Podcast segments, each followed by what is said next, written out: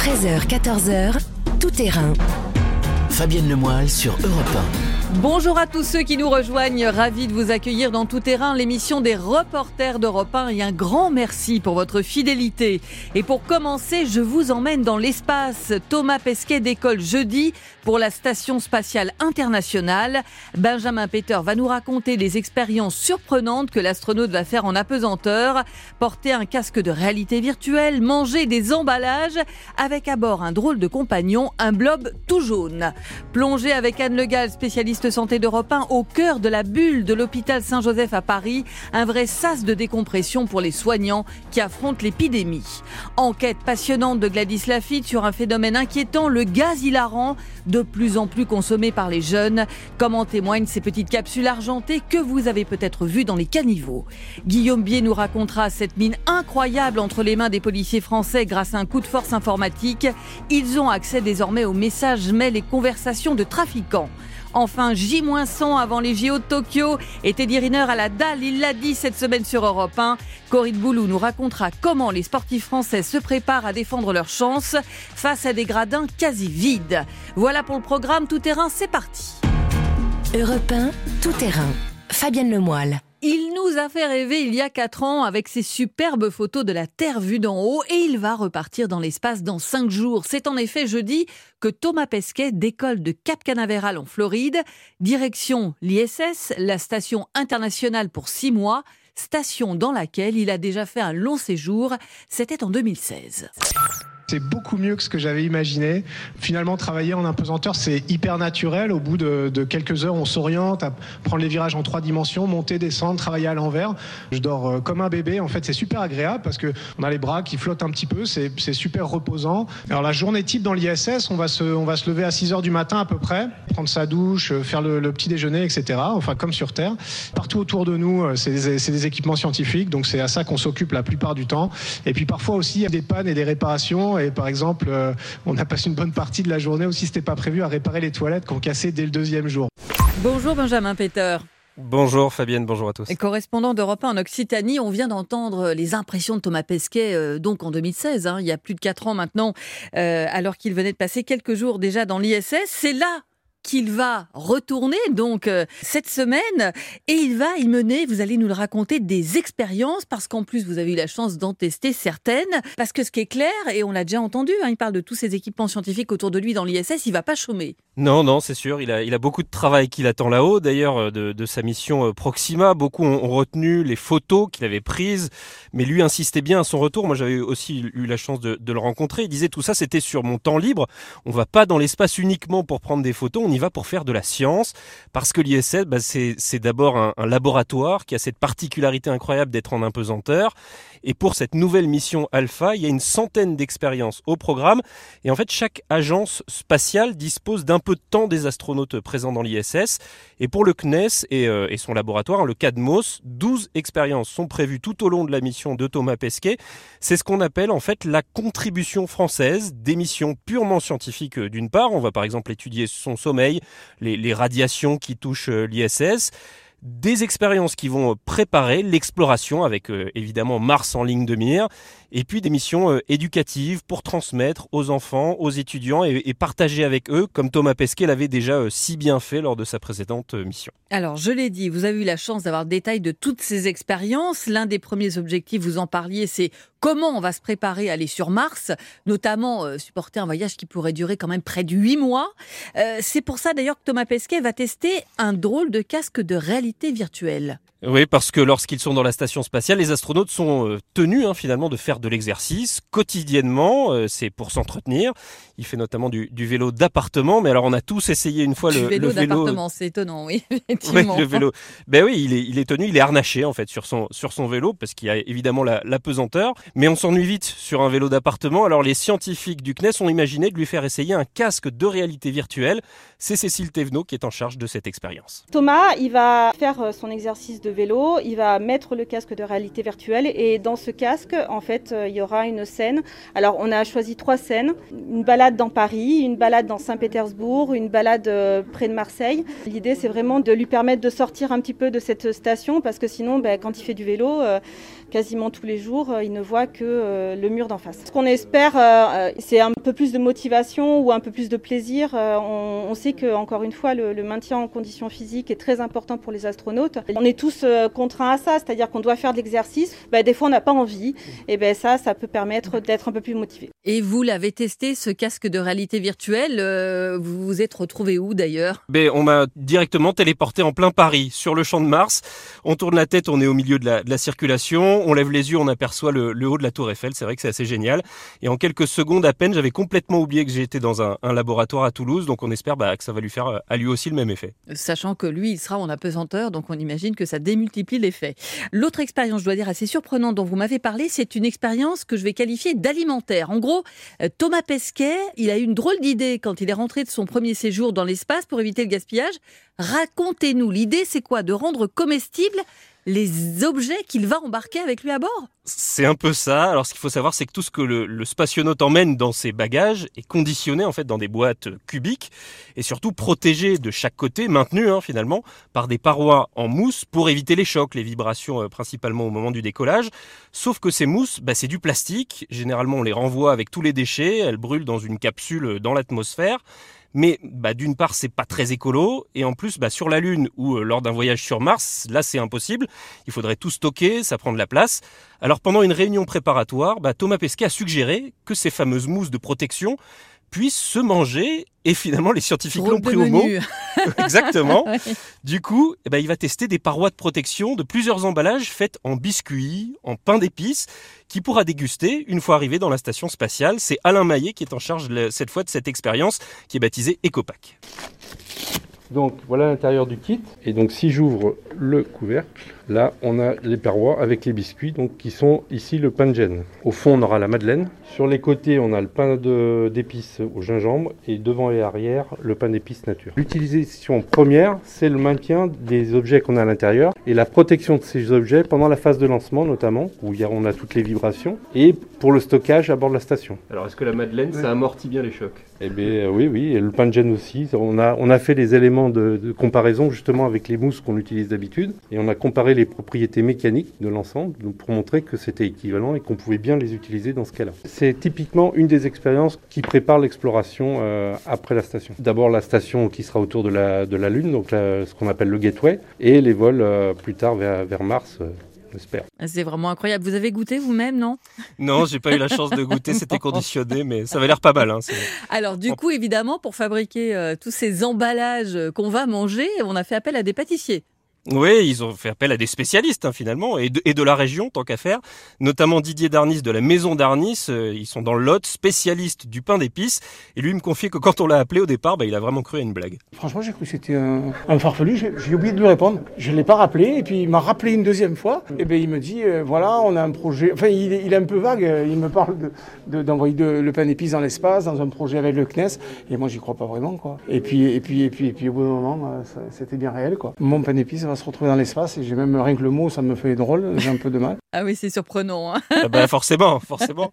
Alors il y a aussi la Maison Pilon qui est un célèbre chocolatier et pâtissier toulousain. Euh, eux aussi, ils ont été mis à contribution pour le pain de gêne et la madeleine.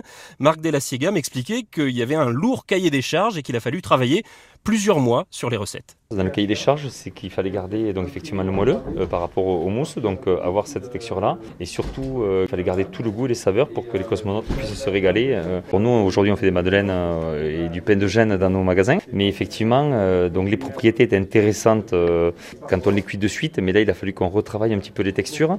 Donc on a joué sur la quantité d'œufs, sur la quantité de farine, sur l'incorporation, toute la partie moléculaire et scientifique de la madeleine pour donner toutes ces propriétés. Et aussi, aussi sur le côté miette, sur le fait qu'il ne puisse pas y avoir de miettes qui puissent détériorer l'intérieur de l'ISS ou quelque chose comme ça. Voilà, et puis alors il y a, d'autres emballages aussi, parce que des fois il faut que les, emballages soient un peu plus rigides. Mm. Eux, ils sont faits dans une matière biodégradable qui peut servir à faire du compost, pour faire pousser des plantes à bord, c'est assez fou, ou être réduit en, paillettes pour servir de matière première à une imprimante 3D. Là aussi, c'est l'idée, c'est de tout recycler. Franchement, si on ne savait pas, vous êtes en train de nous parler de Thomas Pesquet du CNES, euh, on est dans les madeleines, le pain d'épices, c'est absolument incroyable et génial. Alors, on n'est pas au bout de nos surprises. Euh, Thomas Pesquet va aussi embarquer avec une drôle de créature un blob. Qu'est-ce que Ouais. le blob? Alors, ben, ça fait partie de cette, cette mission pédagogique hein, dont, dont je vous parlais. Il, il embarque plusieurs expériences pensées par des étudiants, mais il va également donc partir avec ce fameux blob. Alors, qu'est-ce que c'est? C'est c'est pas vraiment un animal, c'est pas vraiment un végétal ni un champignon, ou plutôt c'est presque un peu de tout ça à la fois. C'est un organisme unicellulaire. Là, je vous dis ce qu'on on m'a bien expliqué. Et on Il va est- rappeler que on peut voir les photos euh, sur euh, le compte euh, Twitter hein, d'Europe 1 et le mien. effectivement, on a mis la photo de ce blob hein, pour qu'on Oui, prenne la mesure de ce que c'est. Hein. pour, pour bien se représenter, effectivement. Alors, il est tout jaune, il se développe avec des spores comme un champignon, mais il mange comme un animal, il va, il va dévorer sa nourriture. Il est d'ailleurs friand de, de flocons d'avoine, par exemple. Et euh, il se développe très rapidement, il sait euh, repérer où se trouve la nourriture autour de lui, il peut se diriger vers elle, c'est très impressionnant. C'est un organisme qu'on peut retrouver euh, dans nos forêts assez facilement. Alors, l'envoyer dans l'ISS, personnellement, moi, je trouvais que ça faisait un, un très bon euh, début de film d'horreur. Bah oui, ça nous le rappelle un peu scénario- Alien, je crois. hein, ben euh, exactement, voilà, on hein, imagine ouais. le, le- le- le blob qui recouvre toute la station avant de conquérir le monde. Mais, euh, mais Audrey Dussoutour, qui est la spécialiste du blob à l'université Paul Sabatier de Toulouse, elle a tout prévu, elle m'a rassuré, tout va bien se passer. Non, il n'y a aucun risque parce qu'il est enfermé dans une cellule en plastique. On lui a laissé juste une petite membrane pour respirer, parce que le blob respire. Et en fait, les pores de cette membrane font 10 microns. Et donc, on a testé bien sûr ces cellules au laboratoire. Et euh, le blob ne sort jamais. La plupart du temps, le blob, en fait, il tourne pendant une semaine. Et puis au bout d'un moment, il s'ennuie. Et du coup, il s'endort dans un coin. Il y a deux types d'expériences. La première, le blob, il est tout seul. Et il doit explorer un environnement qui est vierge à la recherche de nourriture. Et donc là, on va regarder euh, les effets finalement donc, de la station sur son comportement de navigation dans l'espace. Et la deuxième expérience, c'est un blob face à quatre flocons d'avoine qui lui doit donc connecter. Et on sait que le blob, il est hyper fort pour optimiser ses trajets. Et on va regarder s'il est aussi fort euh, dans l'ISS. Voilà, le blob, ça me rappelle un peu le poulpe, hein, vous savez, là, au moment de. Le Poulpe, ouais. Le Paul oui, oui, le bah oui, pendant la, pendant la, cou- la Coupe du Monde. Coupe du Monde. Même si, quand on voit les photos, le blob, c'est tout petit, en fait, c'est microscopique. Hein. euh. Oui, oui, c'est tout, tout petit, ça, fait, ça peut faire une vingtaine de centimètres Ah, finalement quand on, le- quand on, une fois qu'il est bien développé. ouais.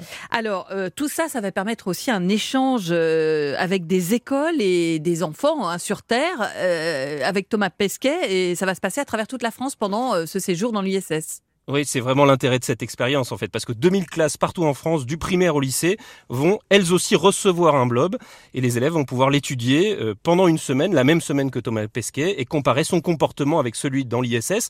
Et l'intérêt pour euh, Christine Coréchère du service éducation jeunesse du CNES, c'est de créer des vocations, de donner envie aux petits astronautes de demain. Le CNES a une mission euh, d'éducation, d'attirer les jeunes vers les carrières scientifiques et techniques et de les sensibiliser aux technologies, aux applications spatiales. Il faut un peu démystifier euh, tous ces métiers et leur donner le, goût et le- l'envie de s'y lancer. Thomas Pesquet est un, modèle pour beaucoup de, jeunes. On le sent très très fort dans les projets euh, récurrents qu'on a lancés à la rentrée dernière. On triple, voire quintuple les inscriptions par rapport aux années normales sans astronautes français à bord. hein. Voilà, donc il y a plus de 2000 classes qui euh, vont pouvoir y participer, mais il faut s'inscrire. Et je crois, je crois, sans dévoiler de secret, que les classes de vos enfants se sont inscrites et que vous espérez qu'une chose, c'est que le blob arrive bientôt dans leur classe. Oui, euh, quand, dès que je suis rentré à moi de mon reportage, je leur ai parlé de ça et, euh, et immédiatement ils m'ont sauté dessus en disant moi aussi je veux un blob, le même, le même que Thomas Pesquet, parce que de toute façon depuis la, la mission Proxima, ils ont le poster de Thomas Pesquet dans leur chambre, Ah bah voilà. donc euh, ils veulent le, même- le même blob.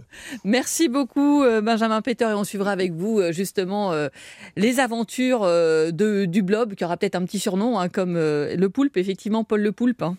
Merci pas, beaucoup. Blobby. Blobby. Merci beaucoup Benjamin Bonne Peter. Europe 1. Comment prendre en charge la fatigue des soignants qui font face à l'épidémie depuis un an? Direction dans un instant l'hôpital Saint-Joseph à Paris. Europe 1, tout terrain. Fabienne Lemoyle. Le chiffre symbolique des 100 000 morts a donc été franchi cette semaine en France. 6 000 personnes sont toujours hospitalisées dans les services de réanimation. Terrible bilan d'épidémie qui dure depuis plus d'un an et qu'affrontent au quotidien les personnels soignants. Bonjour Anne Le Gall. Bonjour. Spécialiste santé d'Europe 1.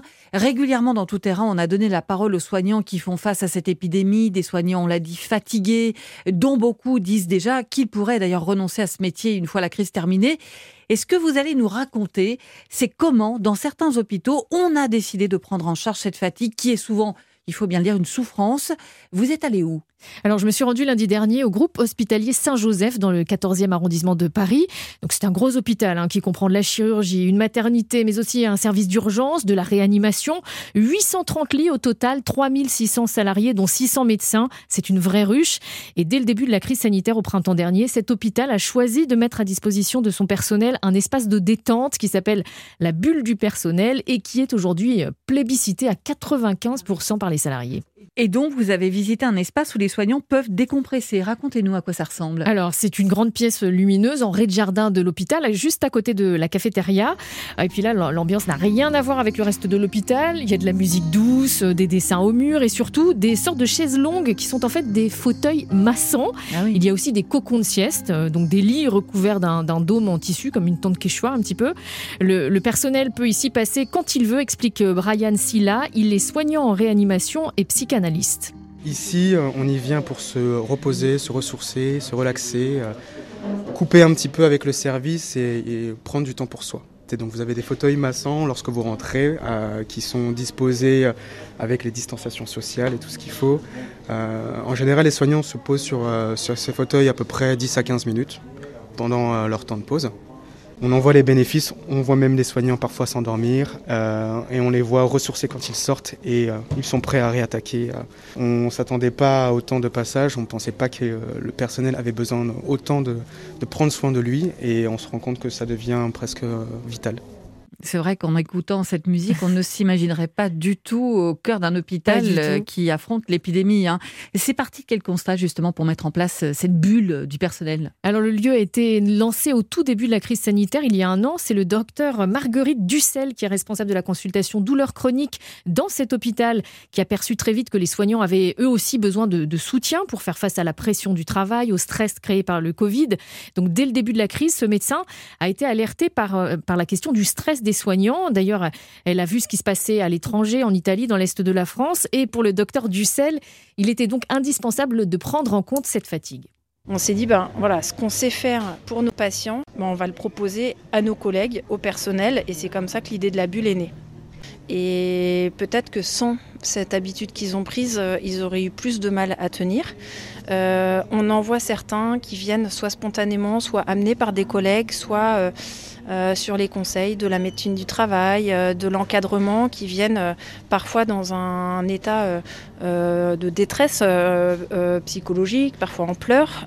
on voit certaines personnes qui ont l'impression que tout va bien et puis finalement, à force d'échanger tous ensemble, on se rend compte qu'ils ont des troubles du sommeil, qu'ils ont très mal au dos, que ça crie un peu plus qu'avant à la maison. et c'est ces signes-là que justement l'équipe d'animation de la bulle euh, est disposée à repérer pour pouvoir ensuite euh, les orienter vers euh, toutes les différentes propositions qu'on peut avoir, qui sont euh, de la relaxation avec la sophrologie, l'hypnose, des entretiens psychologiques ou des traitements plus orientés sur le corps avec les, les massages et les séances de thérapie manuelle. C'est quoi en fait la démarche?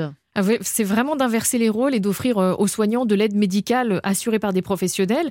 Donc, au-delà de la sieste en fauteuil massant, ils peuvent euh, prendre rendez-vous, vous l'avez entendu, avec un psychologue, un tabacologue, bénéficier de massages. Aurélie fait partie des kinésithérapeutes qui interviennent dans cette bulle du personnel.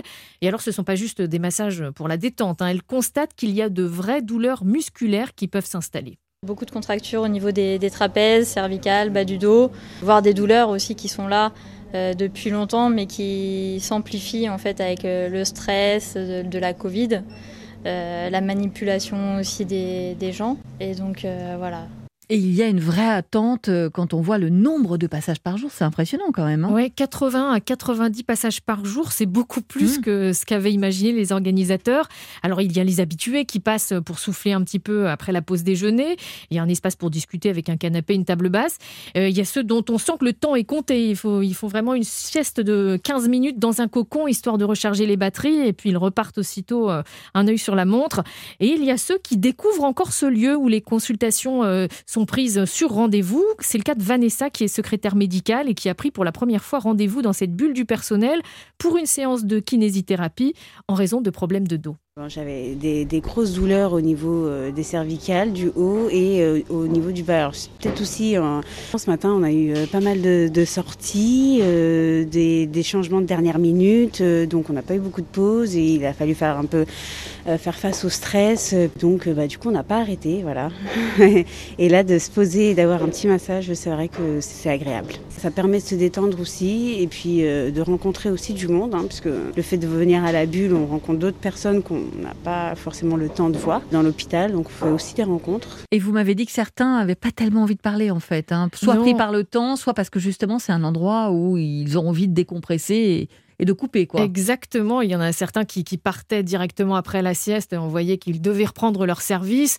Mais, mais euh, voilà. Et puis certains sont dans leur bulle, tout simplement, ne veulent pas parler parce que c'est leur moment à eux. Alors l'idée, c'est aussi, euh, pour celle qui a mis en place euh, cette bulle du personnel, que ça continue après la crise. Voilà.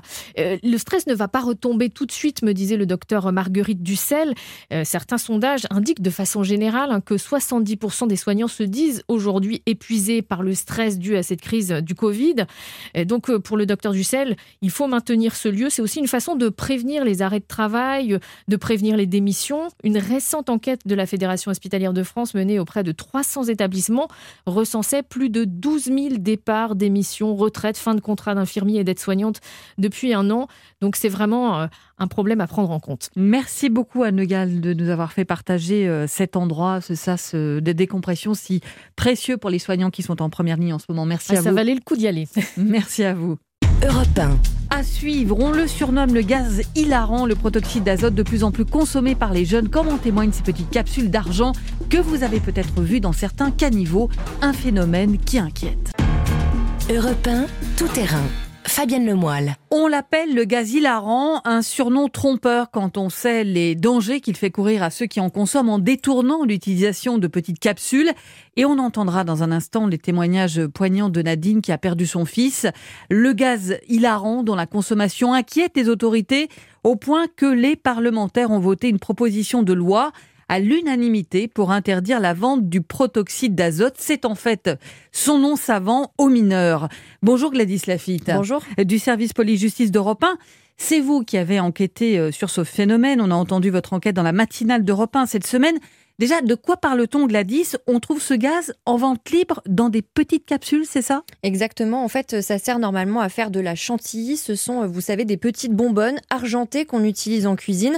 Vous, moi, n'importe qui peut s'en procurer dans les magasins alimentaires, les épiceries, dans la grande distribution. Ça coûte seulement quelques euros pour les boîtes de 10 ou de 20 capsules. C'est vraiment pas cher. Et à l'intérieur, il y a donc ce protoxyde d'azote. C'est un gaz dont l'usage est détourné pour créer des fous rires d'une trentaine de secondes. C'est pour ça d'ailleurs qu'on l'appelle le gaz hilarant.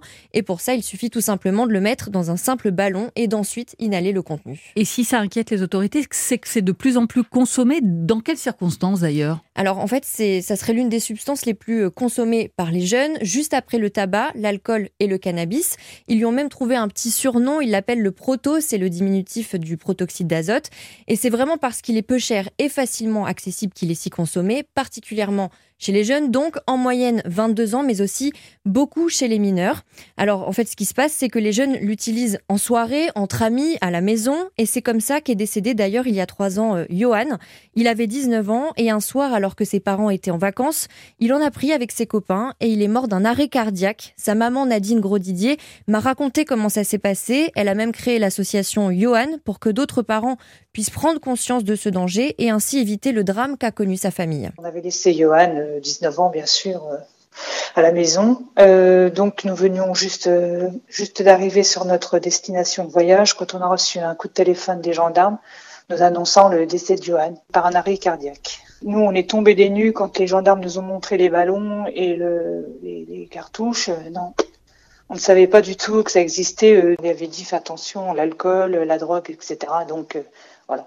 Mais euh, ce produit-là qu'ils ont découvert par Internet, euh, bon, eux, c'est gaz hilarant, donc c'est juste pour rire. Hein. Et donc, ils ne savaient pas que c'était euh, mortel, quoi. Là, on comprend à travers ce témoignage vraiment très touchant combien ces jeunes ne mesuraient pas les risques qu'ils prenaient hein, avec la consommation de ce protoxyde d'azote qu'on retrouve aussi, vous m'avez dit, dans des soirées d'étudiants en médecine. Exactement, parce que ce gaz, c'est aussi utilisé comme un anesthésiant, donc euh, on peut le trouver dans les hôpitaux. Et on a pu me raconter que pendant certaines soirées étudiantes, en médecine mais aussi ailleurs, on pouvait retrouver des bars à proto, c'est-à-dire qu'à côté du bar classique, avec l'alcool ou sans alcool d'ailleurs, on pouvait trouver un autre bar avec les fameuses capsules et les ballons pour les consommateurs. Ça témoigne ça encore euh, du fait qu'on ne prend pas la mesure quand on est consommateur euh, de ces capsules du danger qu'on court. Exactement, parce qu'il y a plusieurs risques. D'abord, euh, on peut penser aux chutes et aux vertiges que ça crée directement pendant ou juste après l'utilisation, parce que ça crée des fous rires et aussi des distorsions sensorielles. Ça, c'est une première chose. Mais il y a aussi et surtout les conséquences à moyen ou à long terme, et elles peuvent être très graves.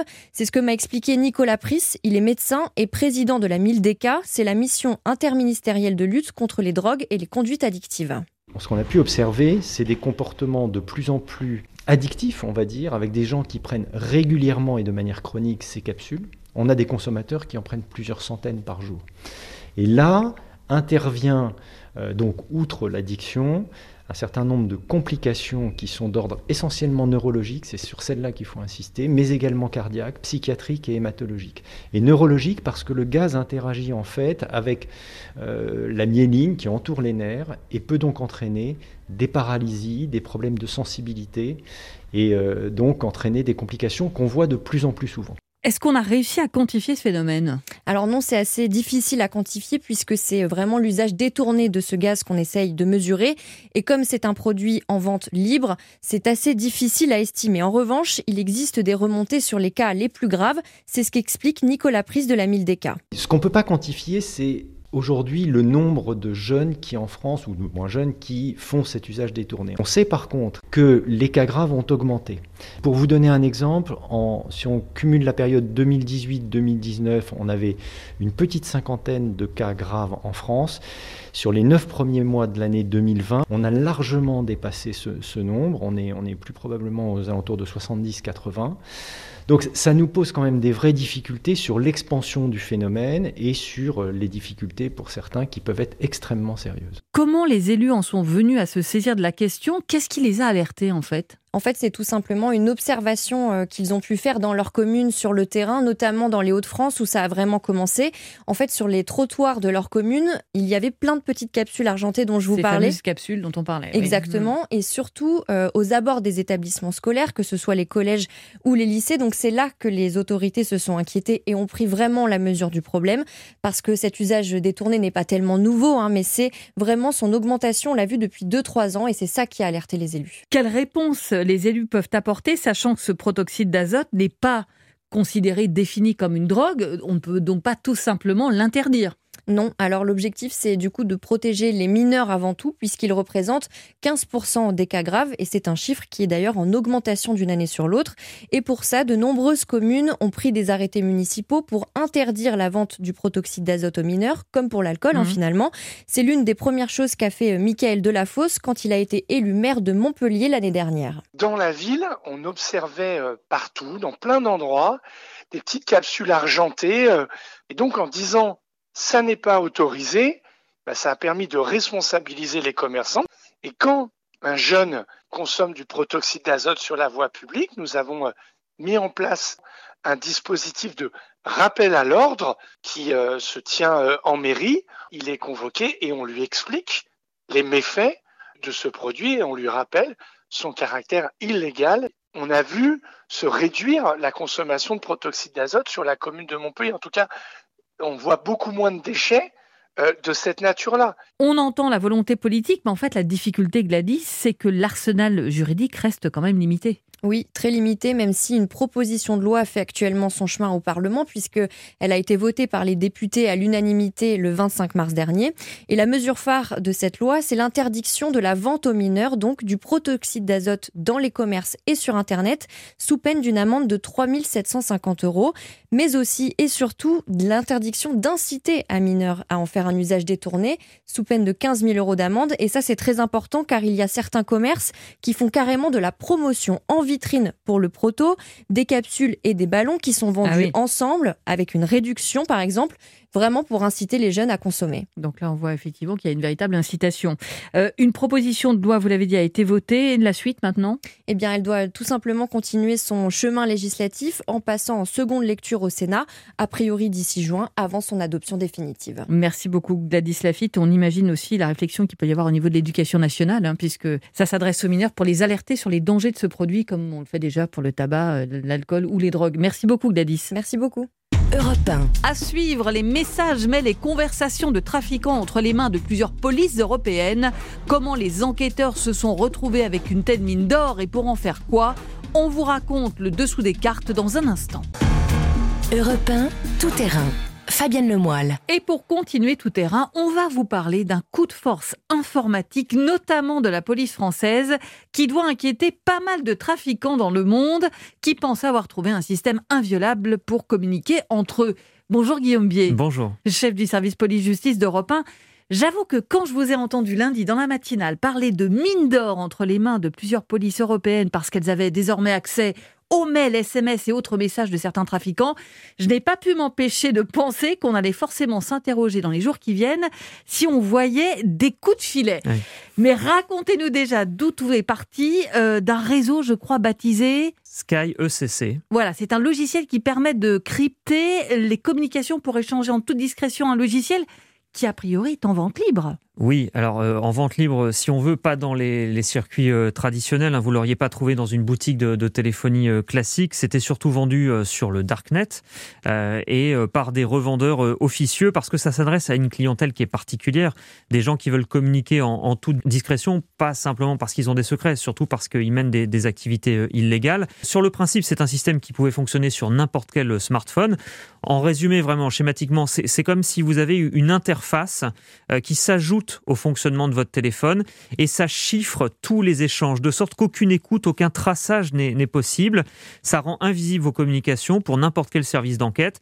On estime en gros que Sky ECC, c'était 170 000 utilisateurs dans le monde. Ah, et bien évidemment, ça a un coût, euh, tout ça. C'était 2000 euh, euros la ligne tous les six mois. Alors 2000 euros, ça peut être euh, un peu dérisoire pour des trafiquants si c'est le prix de leur tranquillité. Bah, pour des criminels d'envergure, des, gros trafiquants de drogue, 2000 euros euh, par semestre euh, pour avoir la garantie d'échanger par téléphone sans risquer d'être surveillé, enfin, clairement c'est une broutille, c'est un coût dérisoire pour des gens qui brassent, faut s'en rendre compte, des, fortunes tous les mois. Hein. Alors comment les policiers français sont parvenus à décrypter ce réseau, sachant, j'imagine, que le fabricant n'a pas coopéré? Non, euh, en fait tout ça, ça s'est joué entre trois pays pour faire tomber le système. D'abord la Belgique et les Pays-Bas, où il y avait beaucoup d'utilisateurs, à eux seuls 20 à 25 des utilisateurs européens. Pourquoi? Parce que c'est là-bas, dans les ports belges et néerlandais, qu'arrive en grande partie la drogue euh, qui est diffusée en, Europe. Et donc, euh, ce système là-bas intéressait beaucoup les, trafiquants. Le problème, c'est que les enquêteurs belges et néerlandais, ils avaient saisi des téléphones cryptés dans différentes affaires, mais ils parvenaient pas à, les faire parler, comme on dit, à les décrypter. Et finalement, la solution, elle est venue de la France.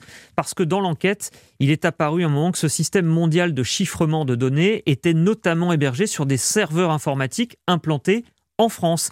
Et donc voilà comment, dans le cadre de, cette enquête euh, chapeautée par Europol et Eurojust, eh la police judiciaire française a pu mettre la main sur ces serveurs et elle en a récupéré l'intégralité. Alors du coup, euh, j'ai envie de dire bingo, euh, Guillaume, les conversations de ces trafiquants n'ont plus de secret et ça peut servir à faire avancer quoi? Pas mal d'enquêtes? Anticiper même des opérations Exactement. Pour les enquêteurs, c'est un atout euh, considérable, une mine d'or. C'est ce que je disais lundi, mais c'est ce que m'ont confié euh, certains d'entre eux. Et c'est aussi ce que ce qu'explique Benjamin Iseli. Il est délégué national du syndicat Synergie Officier et spécialiste de ces questions technologiques. C'est absolument énorme en termes de, de quantité de données. On parle de plusieurs centaines de millions de messages. Ce sont des individus qui ne prêtaient plus attention à ce qu'ils disaient et qui parlaient euh, extrêmement librement de leur trafic et ils pensaient qu'ils étaient totalement à l'abri, ce qui a été vrai pendant, pendant longtemps, puisque euh, technologiquement, personne ne pouvait écouter. Et ça va permettre aux enquêteurs euh, petit à petit de remonter le fil. Ça va nécessiter des années, ça va nécessiter un travail en profondeur extrêmement important, ça va nécessiter beaucoup de ressources pour que tout cela puisse aboutir à des interpellations et que des individus soient présentés à la justice. Vous vous rendez compte hein Des incroyable. centaines de Mm. millions de messages à exploiter, c'est colossal pour des, des services d'enquête. Oui, ça peut les, les aider à progresser dans des dossiers en cours, mais aussi à anticiper, éviter qu'un crime soit commis, par exemple, ou intercepter euh, de la drogue. Bon alors forcément la question Guillaume, on a envie de savoir si ça s'est déjà traduit par quelque chose sur le terrain. Je crois qu'il y a eu euh, des opérations particulièrement spectaculaires en Belgique notamment. Oui, je vous donne cet exemple juste sur le port d'Anvers, l'un des principaux points d'entrée de la drogue en Europe, grâce aux informations découvertes dans les serveurs Sky ECC en 42 jours seulement. Plus de 27 tonnes de cocaïne ont été saisies. 27 tonnes, c'est presque la moitié du bilan total de l'an dernier en un mois et demi. La police fédérale belge a mené une très grande opération début mars, vaste coup de filet, 1600 policiers, 200 perquisitions simultanées, une cinquantaine d'arrestations. Ils ont saisi des armes, de l'argent et de la drogue évidemment. De ce que je crois comprendre côté français, on est beaucoup plus discret. euh, les autorités préfèrent euh, éviter de faire capoter certaines enquêtes, c'est ça? Ouais, ouais, beaucoup plus, euh, beaucoup plus discret en, en France qu'en Belgique. Chez nous, on estime qu'il y avait environ 2000 utilisateurs de Sky ECC. Et alors, on est là dans ce qu'on peut dire appeler le, le haut du spectre hein, du crime organisé. Ça concerne des dossiers très sensibles avec des gros enjeux. C'est pour ça qu'en France, personne ne souhaite en parler officiellement pour ne pas nuire à, à ces enquêtes. Alors, il y avait déjà eu un autre système de cryptage déverrouillé par les gendarmes français avec pas mal de retombées. Oui, en quelques mois, donc ça fait euh, deux principaux systèmes cryptés euh, qui tombent. hein, Sky ECC. Avant, il y avait eu EncroChat, exactement le même principe. Et là encore, un euh, rôle central de la France. Les gendarmes l'avaient débloqué l'an dernier et depuis, ça continue encore à, résoudre, à aider à résoudre des enquêtes partout en Europe. Il y a un revers à la médaille, c'est que ces messages décryptés, euh, ce sont des indices très compromettants pour les trafiquants, évidemment. Alors certains avocats commencent à se lancer dans des recours et à attaquer la saisie de ces messages pour essayer de faire tomber la procédure. Ils ont un argument.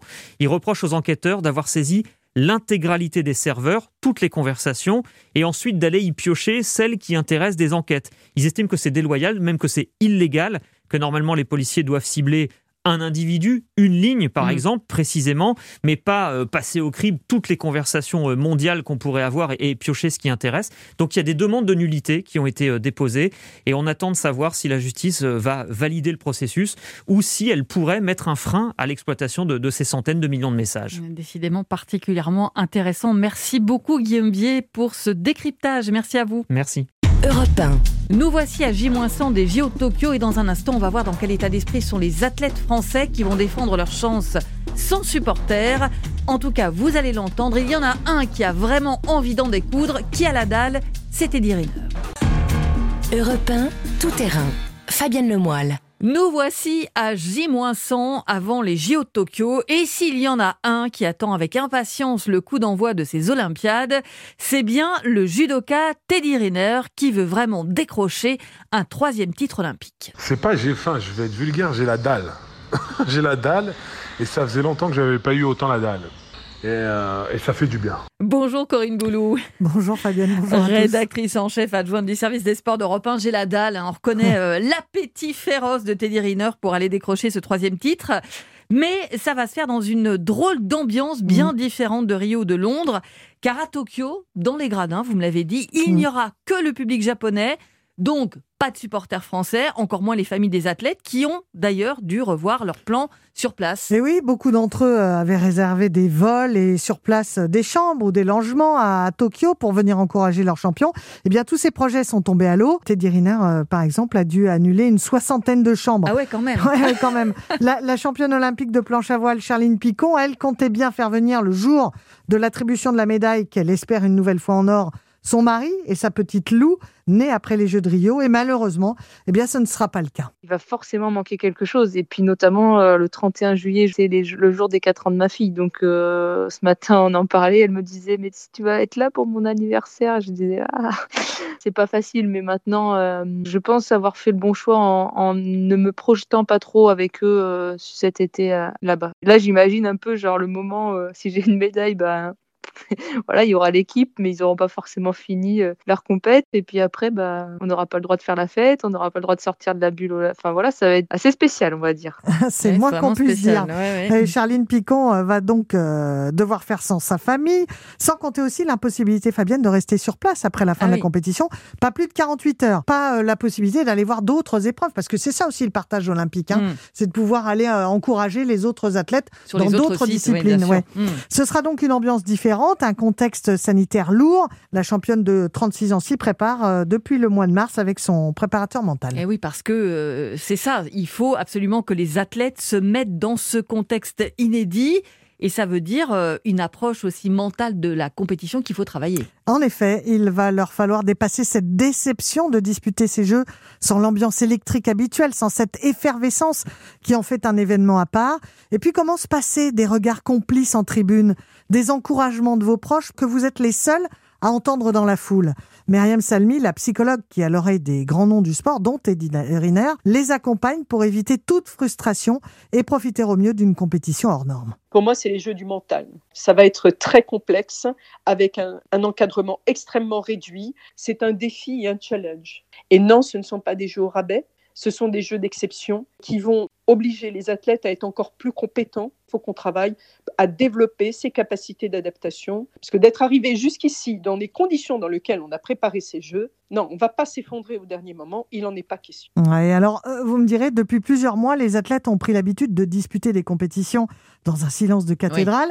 Et ce sera donc au public japonais de redonner autant que possible un peu de vie l'été prochain sur les sites olympiques. Mais au Japon, la population reste toujours aussi frileuse hein, à l'idée d'accueillir les Jeux, sans compter les propos peu encourageants, comme ceux du numéro 2 du principal parti au pouvoir. Il a déclaré à moins de 100 jours du début des Jeux qu'il pourrait être encore annulé, annulé en dernier recours si euh, cela était nécessaire. Une certaine méfiance persiste là-bas. Voilà, donc suspense quand même jusqu'au bout. Donc il y aura juste le public japonais mhm. dans les gradins, des athlètes dans une bulle olympique avec quasi aucun contact à l'extérieur pour éviter évidemment toute contamination. Donc on pourrait se dire que la meilleure parade, euh, ça pourrait être justement la vaccination. Est-ce que c'est à l'ordre du jour pour les délégations qui vont aller à Tokyo? Est-ce que d'ailleurs ça va être une obligation? Eh bien, le Japon n'exige euh, pas que les participants aux Jeux soient pour le moment vaccinés, mais le Comité international olympique encourage ces vaccinations. Et il a obtenu des doses fabriquées en Chine, d'ailleurs, pour les athlètes de pays qui n'y ont pas accès. Euh, les nations qui enverront leurs délégations olympiques sont en ce moment en train de sérieusement y réfléchir le Japon lui-même songe à vacciner en priorité ses athlètes, comme les États-Unis, l'Australie, la Pologne ou la Lituanie. La liste euh, s'allonge là en ce moment. Et tout dépend évidemment de la stratégie vaccinale de chaque pays, puisqu'aux aux mm. États-Unis, on vaccine déjà euh, à partir de 16 ans, très jeune, et sans qu'on soit athlète, euh, sans public prioritaire. pour l'équipe de France olympique, est-ce que la question de la vaccination se pose déjà avant d'aller à Tokyo? Oui, elle est même très sérieusement envisagée par les pouvoirs publics. Hein. Jusqu'à présent, les sportifs ne sont pas un public prioritaire parce que jeunes, mais avec l'accélération de la campagne de vaccination et des Jeux de Tokyo qui approchent, eh bien les membres de la délégation olympique pourraient devenir rapidement un public prioritaire. La ministre déléguée au sport, Roxana Maracineanu, a d'ailleurs apporté quelques précisions à 100 jours de l'ouverture des Jeux. On sait qu'il faudra un mois et demi, euh, pas trop tarder, c'est-à-dire qu'au-delà d'un mois et demi, ce sera trop tard parce que beaucoup de délégations vont partir en stage.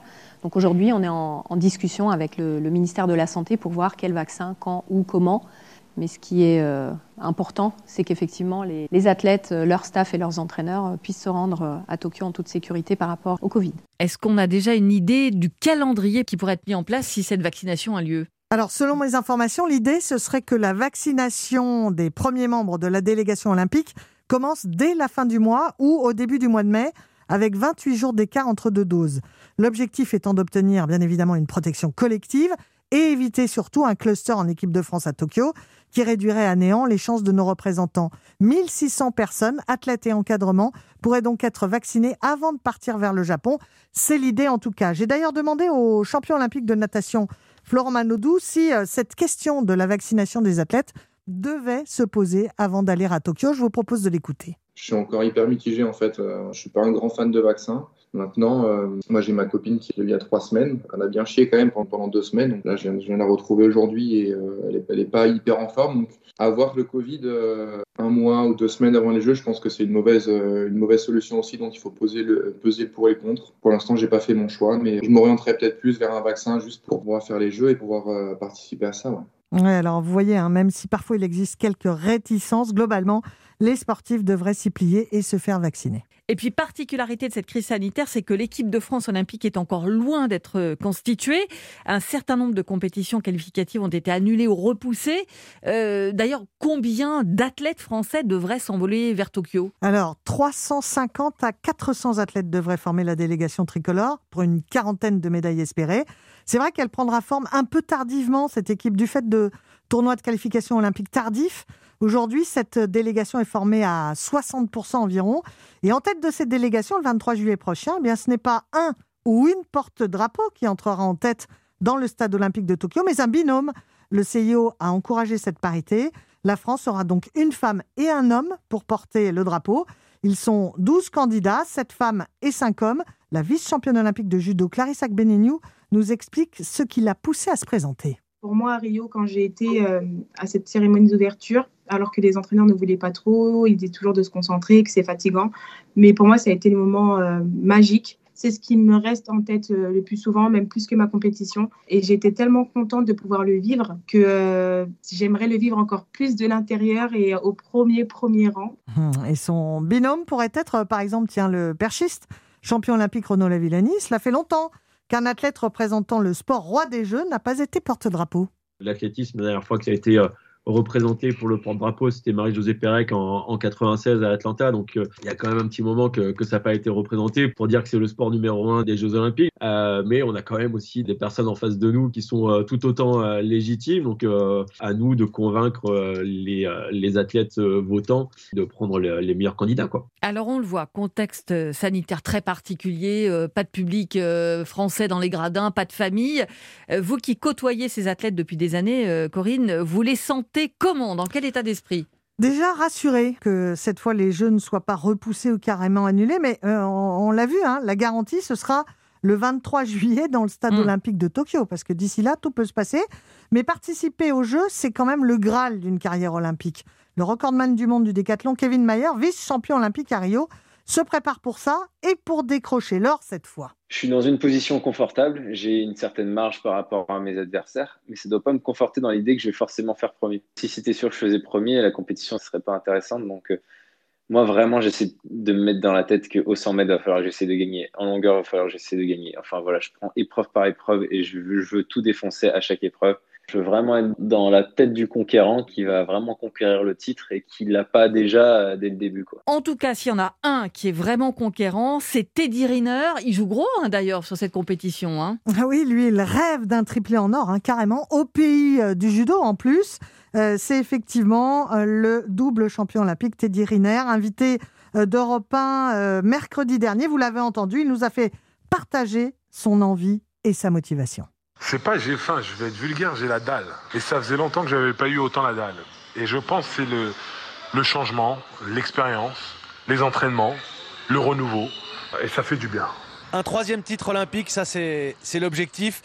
Quand on est euh, Teddy Riner, on veut finir par une victoire au, au, pays du judo ou par une victoire à Paris en 2024 Et pourquoi pas les deux? L'objectif euh, qui se propose à moi aujourd'hui, c'est Tokyo. Pour l'histoire de mon sport, c'est une belle aventure. Euh, ramener la médaille, ça serait euh, extraordinaire pour moi. Et puis terminer ma carrière de judoka, de sportif de haut niveau à Paris, ça serait ben, l'apothéose. Mais chaque chose son temps. Et oui, parce que le 8 août prochain, lors de la cérémonie de clôture, le Japon transmettra la flamme olympique à la France pour organiser ces Jeux en 2024. Dans trois ans, Fabienne, c'est presque demain. Oui, et donc vous nous avez dit, objectif 40 médailles à Tokyo quand mmh. même. Hein mmh. Bien, on verra oh, C'est la norme. C'est la norme. Merci beaucoup, Corinne Boulot. Merci, Fabienne. Europe 1. Tout terrain, c'est fini pour aujourd'hui. Merci à tous les reporters et spécialistes d'Europe 1 qui ont participé à l'émission. Benjamin Peter, Anne Le Gall, Gladys Lafitte, Guillaume Bier et à l'instant Corinne Boulou. Un grand merci aussi à Rémi Duprat et Guillaume Zorga pour la réalisation, Capucine Patouillet pour la coordination. Je vous rappelle que vous pouvez réécouter Tout terrain en podcast sur europe1.fr. Dans un instant, à 14h, vous retrouvez Clap. Bonjour Margot Barallon. Bonjour Fabienne. Eh bien aujourd'hui, on va parler des femmes réalisatrices vous verrez euh, comment elles ont fait émerger de nouveaux sujets et pourquoi il est important aussi de reconnaître leur travail. Et à 14h30, c'est l'actrice Aïssa Maïga qui viendra nous parler des films de sa vie. À tout de suite. Merci Margot et à tout de suite. Fabienne Lemoyle sur Europe 1.